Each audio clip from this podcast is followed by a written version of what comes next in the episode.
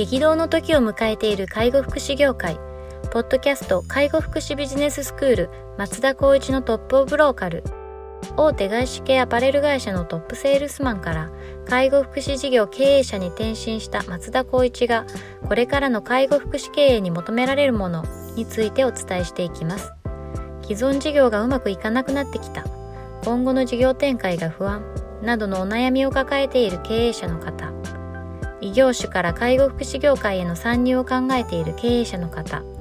これからどんどん事業を拡大していこうと考えている経営者の方。など介護福祉ビジネスの入門から応用までさまざまなステージの方に楽しんでいただける番組です。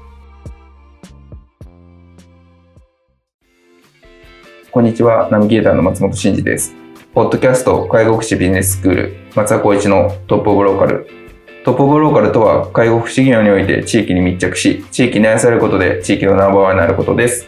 松田さん本日よろしくお願いします。お願いします。はい。今日も行きたいと思います。えーと、今日はですねえっ、ー、とニュースを取り上げたいというふうに思っております。えっ、ー、とこれ朝日新聞ですの朝日新聞デジタルで配信されたこう考えるとですねこう2020の先へっていうシリーズっていうのがあるんですけれども、そこでこうパーパス経営っていうのを取り上げたっていう内容です。で、まあ、パーパス経営ってこう最近ちょっとトピックとして結構上がってきてるところであると思うんですけども、まあ、今日はそれについてちょっとあのいろいろとこう取り上げられればなというふうに思っておりますので、まあ、記事を簡単にちょっと紹介させていただきます。はい、えー、存在意義と訳されることが多いパーパス。自分の会社がなぜ社会に存在するのかを定義し直して会社の根幹に据えようとする取り組みのことです。でソニーグループや花王味の素などを取り入れる会社が少しずつ増え関心を寄せる企業が広がってきました。損害保険大手の損保ジャパンや介護事業大手の損保ケアなどを傘下に置く損保ホールディングスはそのノウハウを教えてほしいと他社から頼まれることが増えているそうですと。特に重要なノウハウが対話ですと。部署によっては月に一度、メンバーによっては週に一度、上司と面談を繰り返す人がいると聞いて驚きました。年初の記事で書き尽くせなかった損保の青臭い取り組みの一つですと。これまでの面談のように仕事の目標や進捗の話をしないのがポイント。ワンワンミーティングと呼ぶ定期的なワンオン1対1の対話の時間。部下えー、と部下には過去の経験を振り返ってもらい人生や仕事で大切にしたいことなどを話してもらいます。上司は部下の話に耳を傾け適切な問いかけをすることが求められます。そんなに頻繁に上司と面談を重ねる会社員の方は多くないのでは我が身を振り返ってみてもそんな経験はありませんしそもそも自分の人生観や仕事観について腹を割って上司と話し合えるものなのでしょうか。信頼できる上司でなければ難しいような様々な疑問が頭をよぎります。損保は社員に自分の人生観や仕事観を振り返ってもらい、自分の志や成し遂げたいことを探すように促しています。対象はグループの全全社員約6万人。23年の末までに一人一人がマイパーパスを見つけて言葉にしていきます。1対1の面談がこの作業をサポートする場合になっていますと。まあ、これちょっと一部になるんですけれども、はいはい、ちょっと取り上げさせていただいて、まあ、会社としてもその存在意義っていうところでパーパスっていうのを掲げると増えてきてるよっていう話で、でその中で、ソンポールディングスさんの事例が取り上げられてまして、うん、まあ、まさに僕らにとって今、ちょうどホットなワンワンミーティングの話が出てますが、まあこういうところのワンワンミーティングから最終的には社員一人一人のマイパーパスにつなげていくというようなところの取り組みもやってるんだっていう話と思うんですが、この辺はどうでしょう？パーパスとかワンオンワンとか、ね、まあ個人的には結構トレンドなホットワードは好きな方なんですけどこのパーパスっていうこの存在意義っていうのはやっぱりこう介護福祉医療にとっては一番適してるんじゃないかなって正直個人的には思ってます。そうですよね。はい。で、あと、そのワンワンミーティングっていうところでは、まあ、大手企業はもう、とにかく取り入れているとは思うんですけど、この介護福祉医療において、結構時間軸がなかなか合ってないようなところに関して、やっぱりこう、しっかりとこのハードルの高いワンワンミーティングを進めているっていうこの損保に関しては、やっぱり、まあ私たちもこれから取り組む、今から取り組んでいこうっていうところもあるんですけども、まあ、とてもあの勇気あるこの判断決断をされた上でやっぱこう会社的な方向性っていうのはすごくこ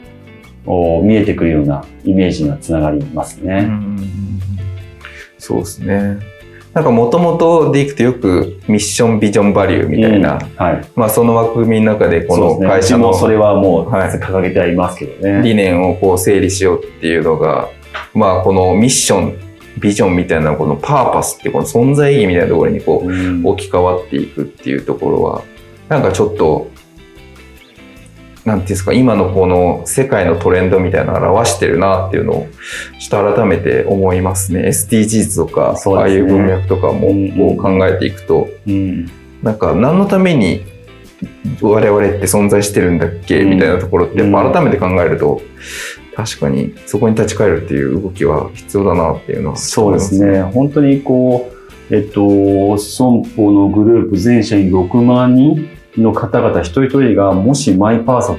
パスを語れるようになったら、ものすごい強い組織になるし、それぞれのやっぱりこう思ってる自分への問い、相手の問いっていうのが分かるようになってきたら、まあその方々の人生すら変わっていくんじゃないかなと思います、そうですよね。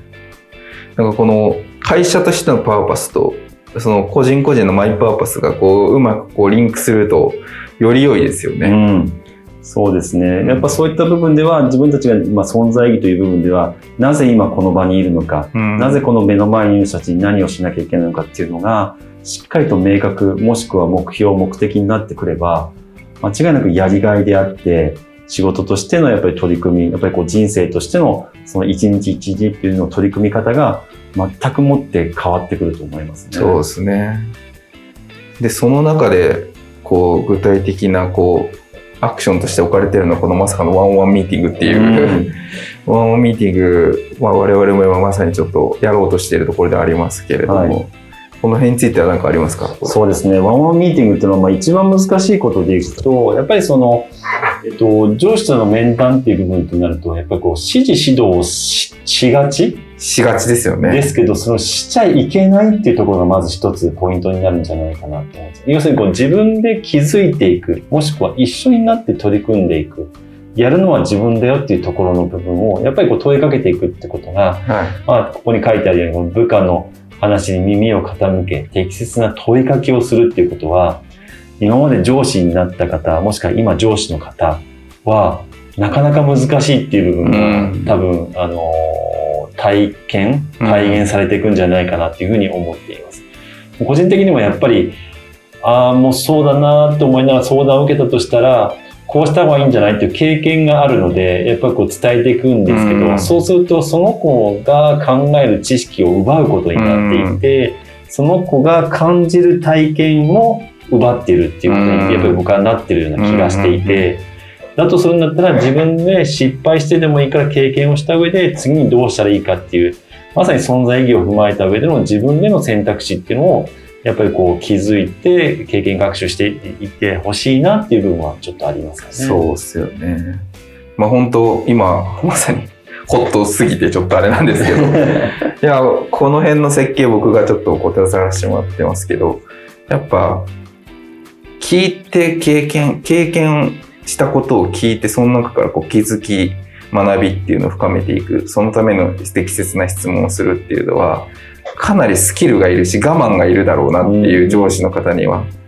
多分何うだうだ言ってんだよみたいなこととかって、まあ絶対あるだろうなと思うんですけど、まあそれをちょっとぐっとこらえて、部下に自ら気づか、気づいてもらえるというところに持っていくっていうのはやっぱ相当スキルいりますけど、うん。でも本当にそれに気づけた時って本当にこう、なんて言うんでしょう。一生の気づきになるというか、うん。なんかそういうこともあったりするので、うん。まあここはちょっと僕らも取り組みながら、より良いこの質問だったりとか、より良い視点っていうのを見つけていきたいなというふうには思ってますけど。そうですね。はいあの、例えば就業時間でいくと、月にやっぱり160時間とか170時間っていうお仕事をする中で、1分1秒やっぱりこう仕事に忙殺されながら、その上でこの時間を取るってなると、なかなかやっぱりその30分とか1時間っていう時間ももったいないのと思いながら対応しちゃうっていうのは結構あると思うんですけど、逆にやっぱ僕個人的には視点を変えて、この時間は絶対に大切にしようという意識がない限り、多分これはやれないなって正直思ってます。はでやっぱその自分もそうですけども、やっぱりそれを先に伝えてあげればその子のためになると思いがち。い。うん、そうですね。これを言ったことで経験したからできるでしょっていう感覚になりがち。うん。なところがあるんですけど、やっぱそれっておかしいなっていうのはやっぱりさ最近すごく思っていて、うんやっぱり先ほど言ったように自分が教えることによってその子が初体験もしくは初めて感じることを奪いがちなところをやっぱり忘れちゃいけないかなと。うん。やっぱり自分で選択して自分で苦労したことをやっぱり経験として得ないと、うん。次のステップにはその子の成長のにはつながらないなっていうのはやっぱり意識した方がいいなと思いますね。そうですね。いや、まさにその、経験学習っていう、その、まあ理論というか考え方の中で、あの、内省して教訓を引き出すっていうのがあるんですけど、やっぱ本当にその内省して教訓を引き出せた質が高ければ高いとほど、やっぱ成長していくっていうのはもう、これは間違いなくて、で、7対2対1の法則って、まあ、この話があってですね。で、7、人間のその成長の割合でいくと、7割は仕事、業務経験からうん。学ぶっていう、だからそこの7割の部分の、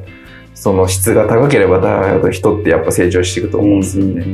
らその質を高めるために、このワンワンミーティングがあるっていう、多分なんかそういう位置づけにしているんだと僕は思っていて。うんで、そうすると、みんながちゃんと内省して、教訓を引き出せて、経験から学べるような組織になれば、もうみんな成長していくっていうか、うんだからすごくこう重要なアクションだなって思ってます。ただ多分、こう、特効性のあるような取り組みじゃないので、うん。何か明日急激に人が成長して売り上げが上がるとか、うん。急激に業務効率が上がってコストが下がるとか、なんかそういうものではないので、うん。まあどっちかっていうと本当に漢方、うん。じわじわ効いてきて気づいたらめっちゃ体質良くなってるみたいなアクションなので、なんでこういうアクションに我慢して取り組めるような企業、まあこうもう大手なのでやれるみたいな話もあると思うんですけど、うん。は中長期で見るとやっぱ強くなるだろうなっていうふうに思っていて、なので、その大手さんってどんどん先行っちゃったりするのかなみたいな。うんでも僕僕らみたいなこの中小零細だってやれるわけで工夫すれば。うんやっぱそういうところをちょっと一生懸命こう取り組んでいくっていうのはすごい大事だなっていうのを最近非常に思ってます。そうですよね。あの、ワンオンワンとかやり始めたのどこでしたっけ？ヤフー。やがは始めたというかこう、ブレイクしたのはヤフーのその人事の方がヤフーのワンオンワンっていう本を出したんですけど、うんうんうん。それで結構バンと跳ねましたね。あとまあリクルートとかも あそうですね。って話聞きますよね。やっぱああいった形で、まあ、トップランナーである企業が取り組んでることを単純に真似をするっていう感覚でも僕はいいと思いますし何よりもそのこう介護福祉医療のでやっぱこれが一番いいなと思ったのはやっぱり日々一緒にいたとしても話す時間って結構全くなかったりしますよね。そうですね。だとしたら、やっぱり上司部下の関係性って良好かって言えると、やっぱりなかなかそうは言えない環境が多い中で、うんその時間の中でお互いに、あの、なんだろう、向き合っていけるような時間っていうのを確保するっていう部分でも、やっぱり絶対に取り組むべき、えー、なんだろうな、こう、課題というか、うんあーやり方かなというふうに思いますそうでね。すね。いやまあ上司部下の信頼関係をこう作っていく時間にもなりますよね。うんはい。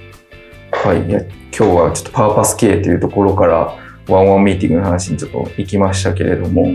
まあもし、こう、聞いてらっしゃるリスナーの方の中で、ワンワンミーティングやってみたいんだけど、みたいなうん、話がありましたら、ぜひご相談いただければ。そうですね。ぜひごあのご連絡いただければとはい。今、まさに我々そこの部分、ゴリゴリやってるような状態でありますので、いろいろご支援できるかなというふうに思いますので、ぜひよろしくお願いします。はい。では、本日は以上させていただきます。ありがとうございました。ありがとうございました。